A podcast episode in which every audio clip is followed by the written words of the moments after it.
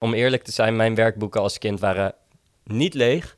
Ze stonden vol met doodles, gewoon een beetje tekenen erin. Maar ik had ook zoiets van, ja, als ik dit alleen voor mijn docent aan het maken ben, waarom ben ik het dan aan het doen?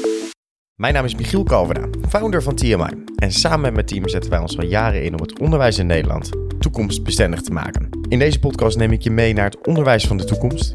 Ga in gesprek met docenten, innovators, experts en futuristen. En zo wil ik samen met jou alles te weten komen over het curriculum van de toekomst, 21-eeuwse vaardigheden, het nieuwe leren en lesgeven en nog heel veel meer. Welkom in de toekomst met vandaag Tom Fransen over Project-Based Learning. Dat zeg je goed hè Tom? Ja, zeker. Welkom uh, in uh, onze podcast. Uh, nou, je, ik ken jou al een, een, een tijdje vanuit de studententijd.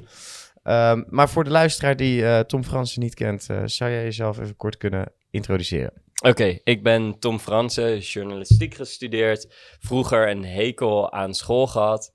En uiteindelijk heeft dat me ook wel een beetje gemotiveerd toen jij zei, ja, we zijn het met het onderwijs bezig. Toen dacht ik, verdomme, dit is een kans om daar iets in te betekenen. Om voor al die kinderen die denken, waar doe ik school voor? Waar, waar ben ik hier mee bezig?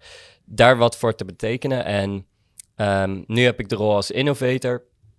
En dat betekent dat ik kijk naar hoe kunnen wij het onderwijs, digitale geletterdheidsonderwijs, inrichten voor de toekomst.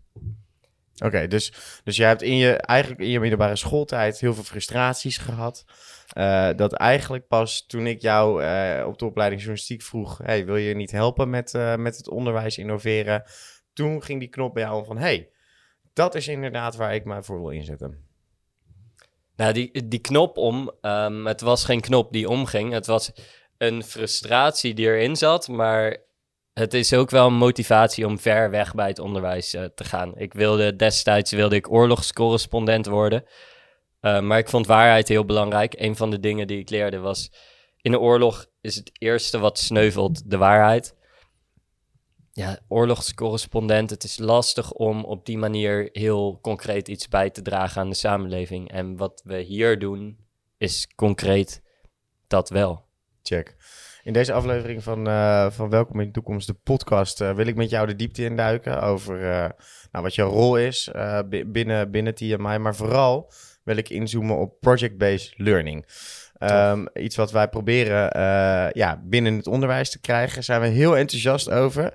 Ik ga je vandaag ook challengen om uh, de mindere kanten ervan te belichten. Want het kan niet zo zijn dat het alleen maar uh, uh, ja, dat het, dat het perfect is. Althans, ik ga je ja, proberen give te it a shot. Give it a shot. I'll, I'll, I'll, give it a shot. We gaan, ik ga je challengen vandaag. Um, maar even, want je, je benoemde het net al. Je hebt een journalistieke achtergrond. Um, je bent nu al een aantal jaar bij ons aan het werk. vertel, waarom ben je ooit in, in de journalistiek terechtgekomen? Oké, okay, mooi, mooie vraag. Even terug uitzoomen. Um, ik wilde altijd bij de commando's gaan. Toen kwam ik erachter. Oh shit, bij de commando's moet ik luisteren naar iemand die bepaalt wat, wie ik moet gaan doodschieten en waarom. Nee, ik wil dat zelf bepalen. Maar dat kan je niet als commando. Oké, ik wil dat zelf bepalen. Hoe kan ik in oorlogsgebied wat betekenen? En daar zelf morele keuzes in maken. Oorlogsjournalist toen kwam ik er dus achter, ja, als oorlogsjournalist, de waarheid sneuvelt snel. En je bent heel erg afhankelijk van wat jouw uh, media, wat jouw mediabedrijf wil bereiken. En toen dacht ik, shit, ik zit gevangen tussen situaties waar ik alsmaar moet luisteren naar mensen met meer macht die bepalen wat goed en slecht is, terwijl ik ze misschien helemaal niet vertrouw. En toen kwam ik, ja, toen kwamen we hierop. En ja, nu zijn we echt al tijden bezig. En wij kunnen, wij kunnen zelf uit de weg, de weg vrijmaken. Wij kunnen zelf bepalen wat, wat is goed en wat is slecht. En daarbij ons eigen morele kompas volgen. En ja, dat, dat vind ik heel, uh, heel nice om te doen. Check, mooi, mooi, uh, mooi hoe je dat verwoordt. En nou, voor de mensen die, uh, die deze podcast nu uh, uh, voor de eerste keer luisteren vanuit TMI zijn we een aantal jaar geleden begonnen om ja, mediawijsheid eigenlijk in het onderwijs te krijgen. met altijd die journal journalisten pet op en altijd proberen het, het, het, het media maken voorop te stellen. Ehm, dat is begonnen met een paar workshops en dat is nu nou keihard de klauwen uitgeëscaleerd, kan ik wel zeggen. Mede dankzij jou ook. Wat, wat, is jouw, ehm, wat, is jouw, wat is jouw rol ook geweest de afgelopen jaren binnen, binnen het bedrijf dat we hebben? Oké, ik begon eh, toen we nog een fake new- news workshop als main ding hadden. Eh, daar heb ik een iteratie op gemaakt. Eh, toen onderzoek naar desinformatie gedaan. Daar, daaraan gewerkt. Toen met het team een projectweek gebouwd. Dat is super tof. Daar is nu ook weer een iteratie overheen gegaan. Dus een, een volgende versie. En ehm, toen zijn we een digitale leeromgeving gaan maken daar mee geholpen. En toen dacht ik, nou, ik wil dat leren meer is dan alleen dat digitale. Ik wil het complete plaatje van leren zo effectief mogelijk en zo goed mogelijk inzetten, zodat de leerlingen die nu op school zitten, dat is onze toekomst. Als wij niet zorgen dat zij goed voorbereid zijn op de toekomst, dan zijn we allemaal fucked. Want als wij straks oud zijn, zijn de kinderen die wij nu lesgeven, die gaan moeten zorgen dat, dat wij niet eh, op, een, eh, op een hoop met een shov- shovel eh, ergens weggedumpt worden. die, die moeten zorgen dat de wereld nog een beetje leefbaar blijft. Ja. En als wij er niet zijn, denk ik, dan, kwet, dan kwetst dat toch wel die, dat toekomstperspectief. Dus dat motiveert heel erg. En wat is dan, eh, want je hebt het eigenlijk al een beetje gezegd, maar wat is dan jouw, jouw, visie op dat onderwijs? Wat zou, wat zou eh, volgens jou het ideaal plaatje zijn hoe onderwijs ingericht is? Even losgetrokken van hoe het nu is, eh, waar ook al in mijn optiek veel dingen goed gaan. Maar wat, wat is in jouw optiek nou het ideaal plaatje, de onderwijsvisie van Tom Fransen? Ehm, ik weet niet of het... eh, nou, het is sowieso niet van mij. Ik vind een van de belangrijkste quotes, vind ik... ehm, We're standing on the shoulders of giants. Ik weet niet meer van wie die is. Dat moet je accepteren. Dat is iets wat ik als jongere niet zozeer zag. Van, hey, er zijn generaties en generaties voor, vooraf gegaan... die ook slimme mensen hadden die dingen bedachten. En daar, daar moeten we op leunen. Eh, wacht, sorry, nog één keer je vraag. Wat is de onderwijsvisie van Tom Ja, oké. Het ideale plaatje, ja. Die onderwijsvisie die leunt dus op heel veel, andere, heel veel andere bestaande onderwijsvisies. Maar ik vind een van de mooie beschrijvingen, ik denk dat die ook van John Dewey, Dewey was. Ehm, een school zou eigenlijk een mini-samenleving moeten zijn. Dus een samenleving waarin je fouten mag maken, waarin je fouten kan maken en daarvan kan leren en daar nog extra in gestimuleerd wordt voordat je in het echte leven komt en dat je beslagen ten ijs komt. Nou, je bent sowieso al in het echte leven, maar dat onderwijs zou een mini-samenleving moeten zijn. En, en, Een mini-samenleving die ook problemen oplost. en dat is in jouw optiek nu niet zo. Nee. ja, Maar, in, maar in wiens optiek is dat in jouw optiek zo? Is onderwijs Nou, ik, ik denk dat, dat, dat, er, dat er zeker eh, heel veel te winnen valt in het onderwijs. Ik bedoel, er, zou, er is niet voor niets dat we, dat we met deze organisatie bezig zijn natuurlijk. Ja, Maar ik ben benieuwd hoe jij daarover denkt. Van wat zijn dan de dingen waar het dan nu Oké. een beetje aan schort? Nu, Ja. nu heeft het onderwijs heeft natuurlijk elementen van een mini-samenleving. Als je mensen bij elkaar zet, dan gaan ze van nature gaan ze een hiërarchie bepalen. Je krijgt een soort apenrotje, vooral omdat we nu leerlingen met dezelfde leeftijd allemaal bij elkaar zetten. Allemaal onvolwassen kinderen die dan bij ja, een soort apenrotspel gaan spelen. Eh, maar dat is niet echt een mini-samenleving, want de samenleving bestaat uit, uit verschillende leeftijden, uit verschillende, ehm, verschillende disciplines, uit verschillende talenten. En iedereen gebruikt zijn talent om de groep te helpen. En als je kijkt naar het onderwijs, ja, dat gebeurt nu niet zozeer, want we willen heel erg gestandaardiseerd iedereen een bepaalde standaard meegeven.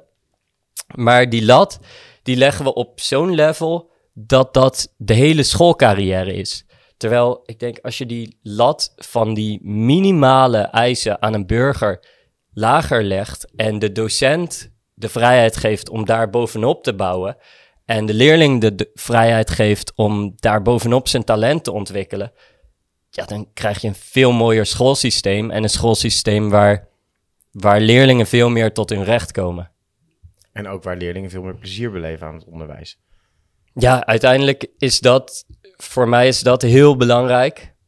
Maar als we kijken naar het onderwijs, is het nog wel een tool om burgers te creëren die waarde kunnen leveren aan de rest van de maatschappij.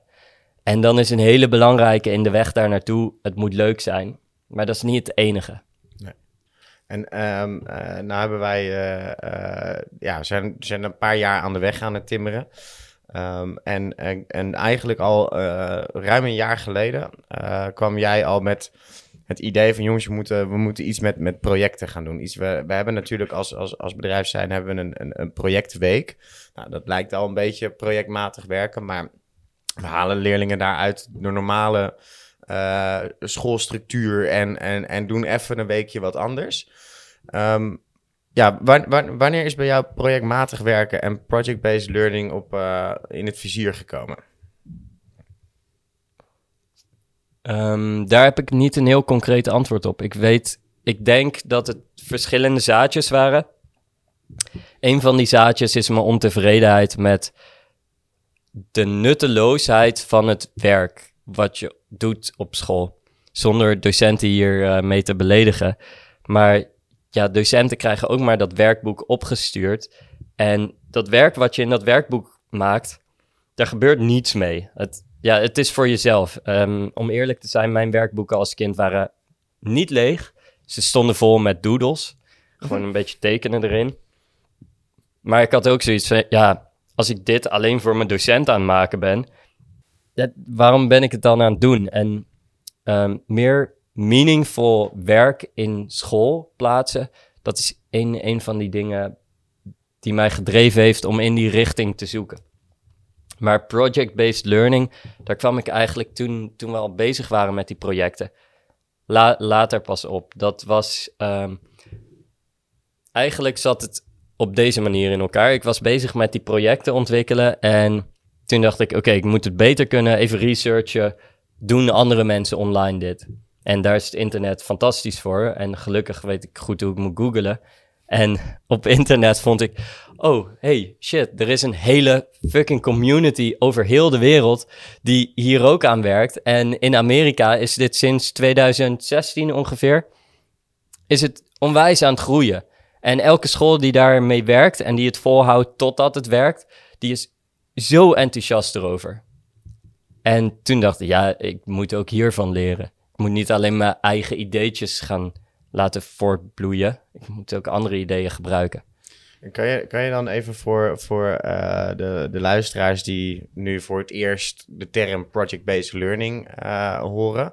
Wat is project-based learning? Oké, okay, meest simpele versie, um, profielwerkstuk. We hebben allemaal, bijna allemaal een profielwerkstuk gemaakt. En dat is eigenlijk al een soort van zo'n project. Maar een profielwerkstuk gaat nog uit van heel veel stapjes tussendoor. Heel veel, heel veel intervisie, heel veel wat eigenlijk uit jouw handen als leerling wordt gehaald, maar wat ook een leermoment zou kunnen zijn. Dus het is, je geeft een leerling een probleem en dat gaat de leerling oplossen. En hoe die tot die oplossing komt, of het een video is, of het een stickerpack, wat uh, net in de les zo was, of het een, uh, of het een Instagram-account is. Of het een uh, online campagne is die ze gaan maken. Dat bepalen ze zelf. Maar het thema, dat bepaal jij, uh, dat bepaal jij als docent. Dus je zegt eigenlijk van het is, het is probleemoplossend werken. En veel meer uh, vrijheid aan de leerling in de hoe. Dus de, de, de, welk probleem ze gaan oplossen, dat is, dat is wat, wat, wat je als docent kan bepalen. Ja. Daar ga je in inkaderen. Maar hoe de leerling tot een oplossing komt en wat de uitkomst gaat zijn daarvan, dat bepaalt de leerling zelf. Ja, en waarom dat zo mooi is, is omdat leerlingen heel inventief zijn. Um, ik geloof dat kinderen van nature creatief zijn. En dat als je het er lang genoeg uitstampt, dat ze gaan geloven dat ze niet meer creatief zijn en niet meer creatieve dingen gaan doen. Als je ze de ruimte geeft, op tijd de ruimte geeft om dingen te maken, om creatief bezig te zijn, dan komen daar dingen uit die jij als docent niet eens kan bedenken. Dus waarom zou jij als docent bepalen, uh, je moet nu een filmpje maken, als die leerling denkt, ik kan nu een VR-experience maken, of ik kan nu een escape room van dit probleem maken die hier aandacht aan besteedt, of ik kan nu een geurenervaring maken, zodat iemand kan beleven hoe het is om een vluchteling te zijn. de possibilities are endless. Dus dat wil je niet gaan inkaderen, want je wil de vrijheid voor de creativiteit geven. Maar hoe garandeer je dan dat, dat, dat leerlingen wel eenzelfde uh, leerproces doormaken? Ze maken niet eenzelfde leerproces door. En is dat erg? Nee. In de samenleving, als we volwassenen zijn, hebben we allemaal andere specialismes. Stel je voor dat we een samenleving hadden waarin iedereen in hetzelfde gespecialiseerd is. Dan, ja, dat is helemaal niet handig. Dan gaat iedereen met elkaar concurreren. Je hebt juist die diversiteit nodig. En je hebt een baseline nodig om bijvoorbeeld iedereen moet weten wat 2 plus 2 is. Maar waarom zou iedereen moeten weten wat de wortel van 43 is?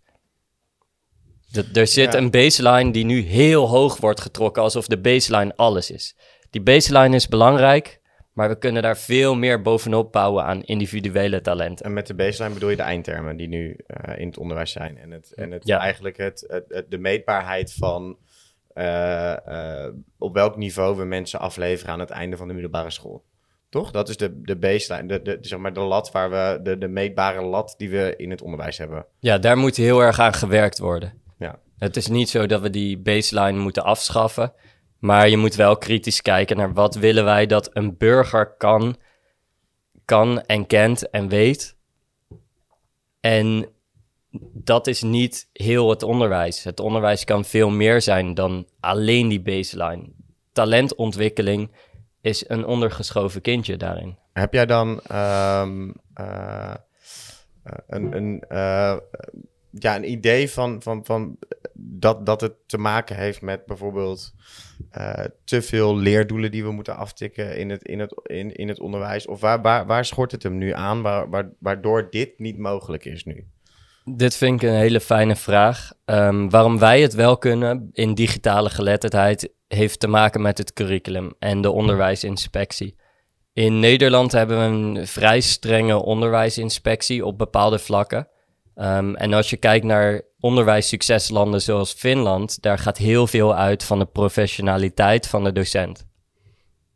En in Nederland gaat heel veel op controle. En er zijn zoveel specifieke leerdoelen dat de docent moeite heeft met die leerdoelen bereiken en daar al zijn tijd kwijt aan is. Dus zijn specialisme of zijn passie weinig over kan dragen, want hij moet die, hij moet die onderwijscommissie tevreden stellen. Hij moet al die leerdoelen halen. Maar daar hebben wij in, in digitale geletterdheid nog geluk mee. Wij, wij hebben nog die vrijheid, want de onderwijscommissie kijkt gelukkig nog niet op de letter bij elk curriculum leerdoeletje of we die hebben afgetikt. Want dan zou je heel oppervlakkig leren kunnen creëren. Ja, mooi. mooi. Ik denk dat het um, um, vanuit, vanuit mijn visie ook uh, noodzakelijk is dat we daar iets, iets flexibeler in gaan worden. In, in, in hoe, we, hoe we mensen afleveren naar de, naar de middelbare school. Um, we hebben het al heel veel gehad over, over projectmatig werk. Je hebt in de notendop uitgelegd wat, wat project-based learning is. Hè? Problemen oplossen, zorgen dat je uh, leerlingen wat meer vrijheid geeft in hoe ze een probleem oplossen. Wat is daar de rol van de docent in? Want uh, als jij de leerlingen heel vrij laat, dan voelt het voor mij dat de docent uh, ook een beetje achterover zou kunnen leunen. Hoe, hoe kun je dat eens uitleggen? Ja, mooi beschreven. Hoe kom je daar toch bij? Ja, achteroverleunen. Als het perfect gaat, dan heb je momenten dat je achterover gaat leunen, omdat leerlingen bezig zijn met een groter doel bereiken. En leerlingen creëren zelf een structuur en subopdrachten daarbij. Maar, um, wacht, kan je even je vraag herhalen? Ja, dus wat is de rol van de docent bij project-based learning? Oké, de rol van de docent is om één, de motivatie te creëren om aan de slag te gaan met het probleem. Twee, de kennis, know-how te hebben om te helpen bij vastlopers. Um, dus bijvoorbeeld een Socratische dialoog met die leerlingen voeren. De juiste vragen stellen, wat de leerlingen tot inzicht doet komen over gebreken in hun werk. Um, je bent een sparringspartner voor ze. Je bent een opdrachtgever. je bent hun coach. Je bent niet hun portaal naar kennis. En dat portaal naar kennis, die transitie van ik ben het portaal naar de kennis van de wereld, dat is een hele moeilijke voor docenten. Ja. En ehm, eh, is dat ook waar jij denkt dat, dat, dat, dat een obstakel ligt voor project-based learning? Uh, dat, dat eigenlijk de klassieke rol van de docent verandert? Ja, ik denk voor de meer conservatieve docenten of de docenten die heel erg um, gegroeid zijn in het, in het vertellen van een verhaal en het overbrengen van hun eigen kennis, dat dat, dat, dat een vervelende switch is. Maar dan is het belangrijk om te weten dat ze computabel zijn. dus je kan tijdens een project kan je een mini-lesje geven. Je kan nog even 10 minuten de aandacht vragen om een verhaal te vertellen.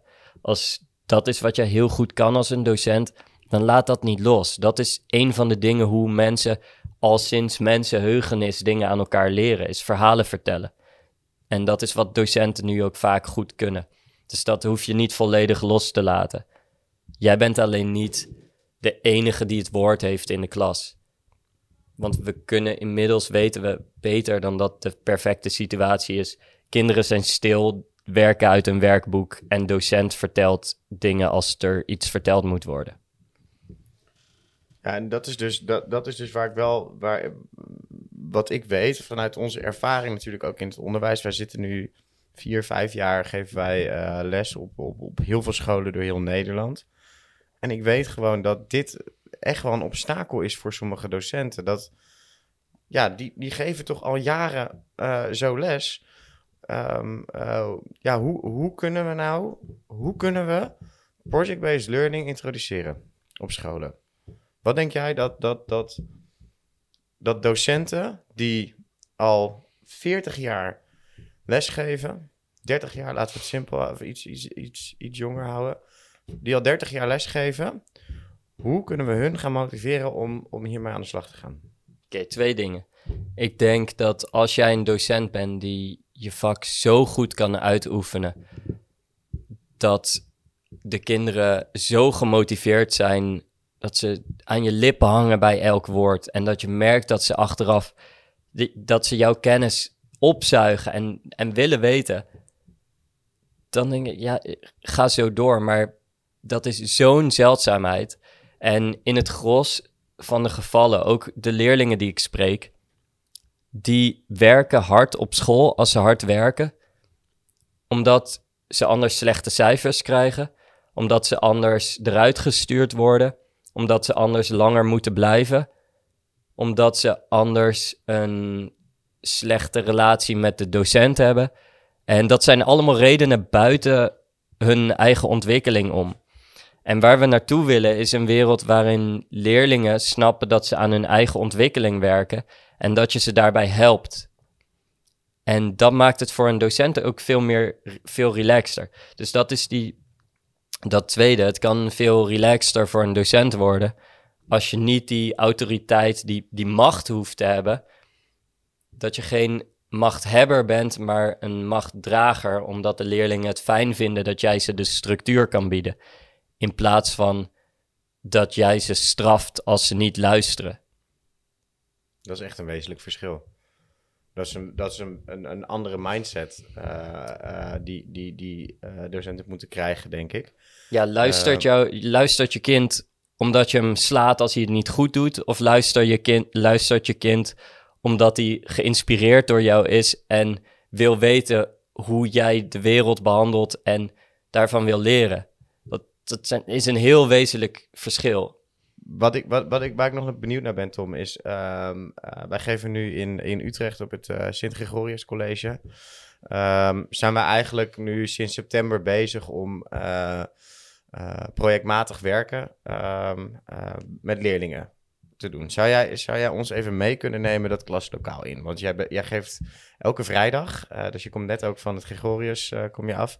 Elke vrijdagmiddag geef jij social media struggles, uh, ja. noemen we dat dan. Vertel, neem, neem, ons even mee in de klas. Uh, En uh, het, het, het, hoeft geen reclamepraatje te worden. Dat gaat het ook niet worden. Nee, ik wil een eerlijk verhaal over waar jij de afgelopen drie maanden keihard tegenaan bent gelopen. Oké, laten we beginnen bij waarom, we, waarom we daar zijn, is om die lessen te ontwikkelen en om die leerlingen mee te nemen in dat projectmatig werken. Dus um, er, is een, er is een presentatie, er is een lesbrief gemaakt, maar nu moeten we die gaan uitvoeren en op basis van die tests beter maken.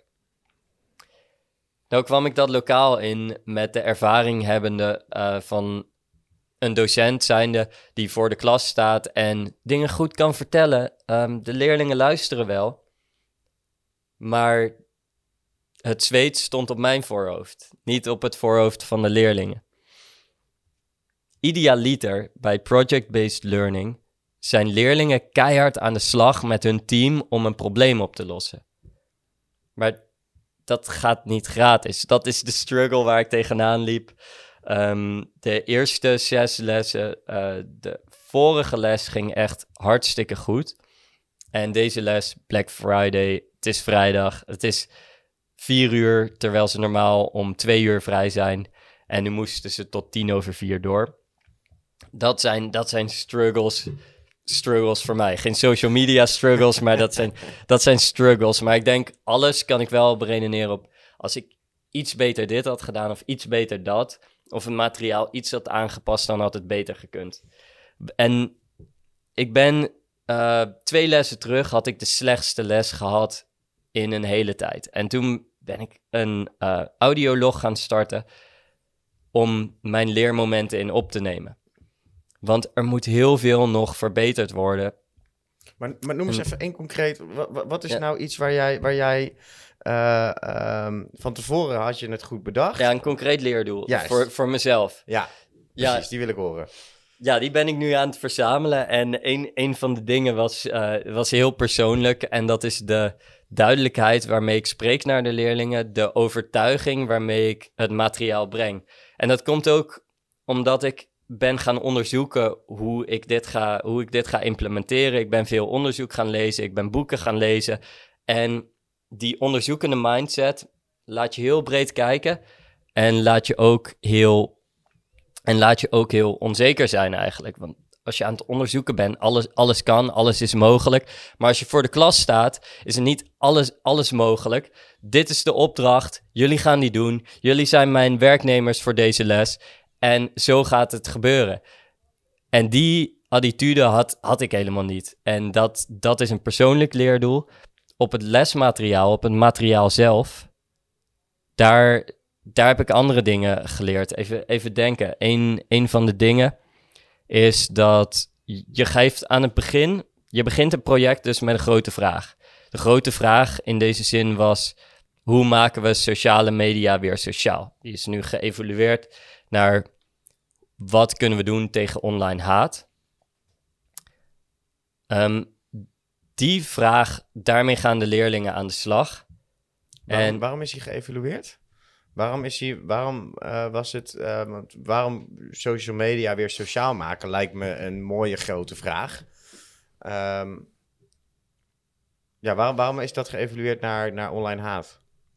Je moet iets pakken dat dicht op de leerling ligt? Dat is een van de ja, goede vragen, ook koppelend naar het materiaal inderdaad. Je, je moet wel een probleem pakken die dicht bij de leerlingen ligt. Hoe maken we sociale media weer sociaal? Vraag het aan een elfjarige en die zegt, wat? Sociale media is toch sociaal? Het is sociale media, kom op even. Maar dat resoneert gewoon helemaal niet. dus je moet iets pakken wat resoneert. Dat is ook een van die drie tips. Is pak een probleem, een vraagstuk wat resoneert bij leerlingen. Als je dat niet hebt, dan is de rest van het project komt ook niet goed. Want dat beginvraagstuk is heel belangrijk. Maar een ander ding is, stagneer niet het proces. Jij bent er om hun leerproces te versnellen, beter te maken, um, hun product nog meer potentie te geven. Je bent er niet om tussendoor een opdrachtje te geven. Wat ik had gedaan was, hier is de How Wow Now matrix. Uh, maak deze nog even van jullie idee dat jullie willen kiezen. Jullie hebben ook allemaal ideeën die je niet wil kiezen. Plak die er even op. Nou, is een matrix die kan je, kan je googlen als je geïnteresseerd bent. Heel handig als je niet kan kiezen uit ideeën. Maar deze leerlingen hadden al gekozen. Ja, leuk dat ik dan met een extra opdracht kom, maar voor hen is het... Oké, je bent ons proces aan het stagneren. Dus dat is nog zo'n leer... dat ook lekker? Dus eh, letterlijk bedoel ik? dat woord kennen ze denk ik nee. nog niet. Maar... ja, zij, zij hadden wel zoiets van... Oké, we doen deze opdracht wel.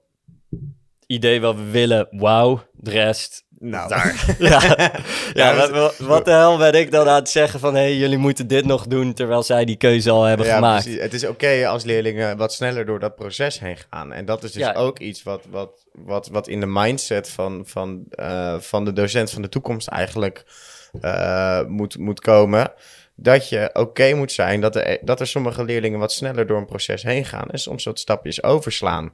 Niet iedereen hoeft precies op dezelfde manier door dat onderwijsveld heen te lopen.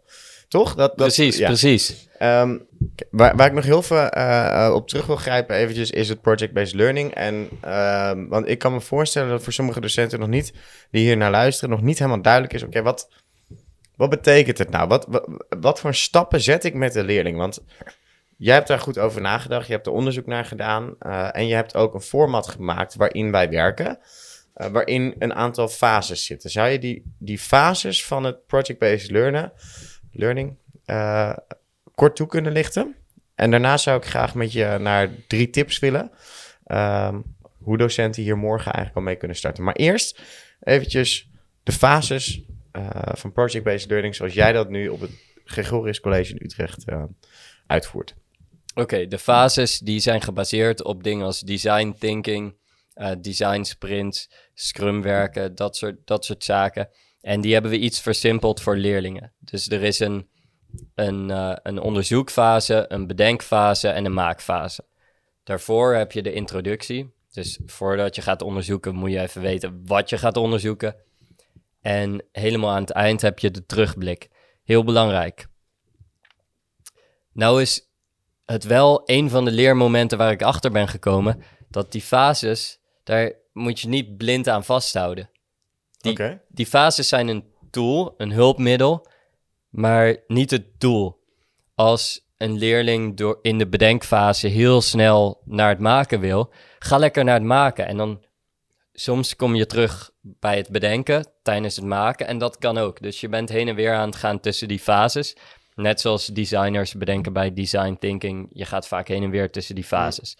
Als docent kan je dat wel structureren. Je noemt het heel even en ik ga er toch even uh, op in voor, voor uh, design thinking, uh, design sprints, scrum werken.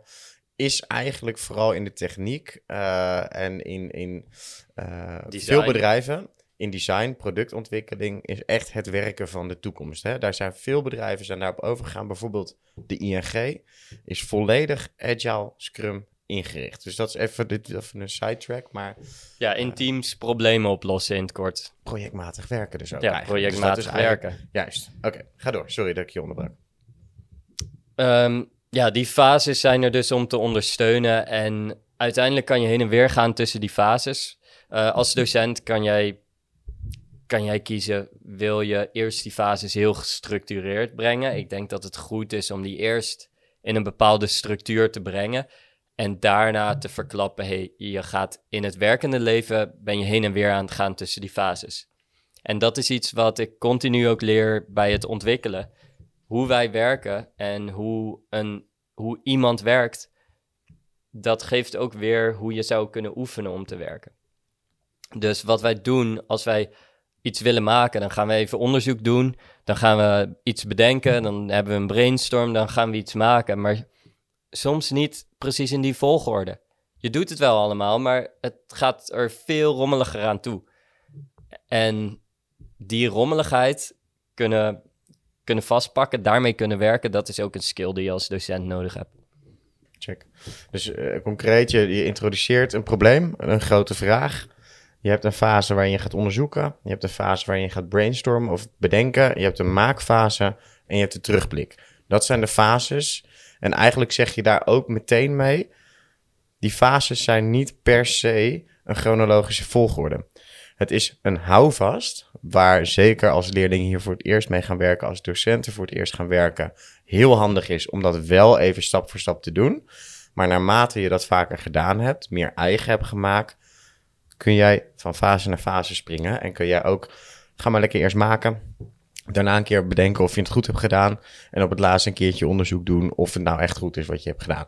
En dat onderzoek, dan moet je wel uit dat onderzoek halen wat je nou beter gaat maken. Want als je het onderzoek doet en daar niets mee gaat doen, ja, waarom doe je dan onderzoek? Exact, dan is het verspilde tijd. Dankjewel Tom. Um, uh, wat mij betreft helder. Um, um, uh, dank voor deze toelichting. We vragen altijd aan onze gasten om uh, drie tips te geven aan docenten om morgen te beginnen met het thema van uh, de aflevering. Nou, thema, ik weet niet of mensen het hebben meegekregen. Het gaat over project-based learning.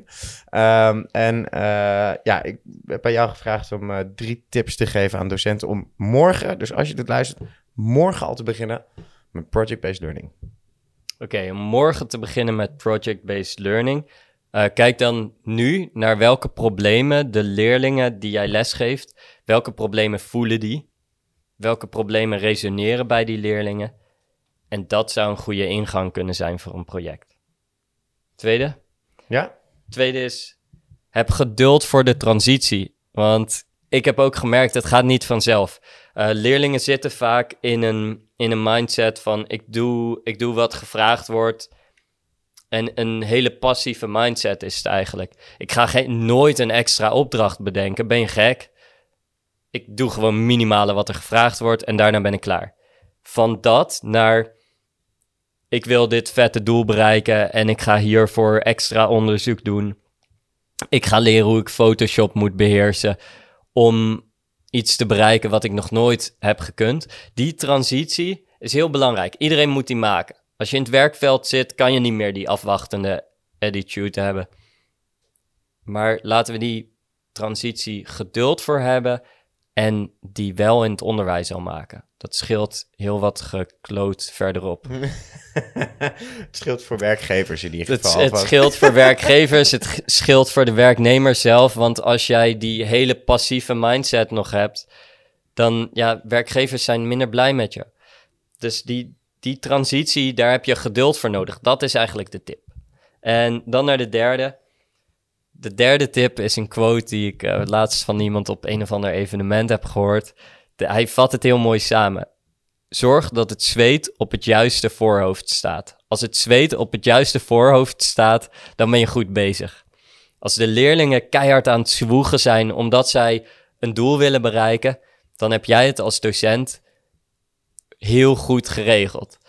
Als jij continu aan die leerlingen moet trekken, dan betekent dat dat er ergens in het proces iets fout is gegaan. En dat heb ik zelf de afgelopen tijd een aantal keer meegemaakt.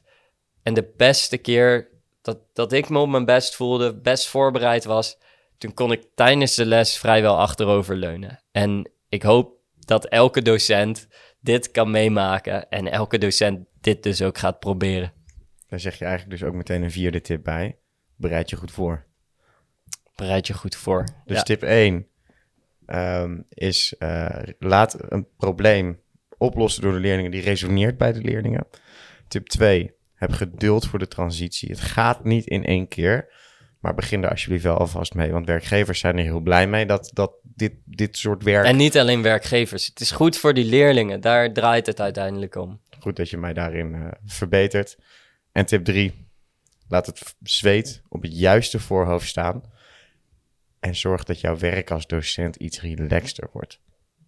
Dat zijn ze. Ja? Ja. Tom Fransen, innovator bij TMI. Dank je wel uh, voor de tijd, voor het open gesprek. Um, uh, ik, heb er, ik heb er wat van geleerd. We kennen elkaar natuurlijk al een tijdje, maar ik hoop ook dat de luisteraars um, uh, hier iets aan hebben gehad. Dankjewel Tom dat je hier aanwezig was. Thanks Michiel. En tot de volgende keer bij Welkom in de Toekomst.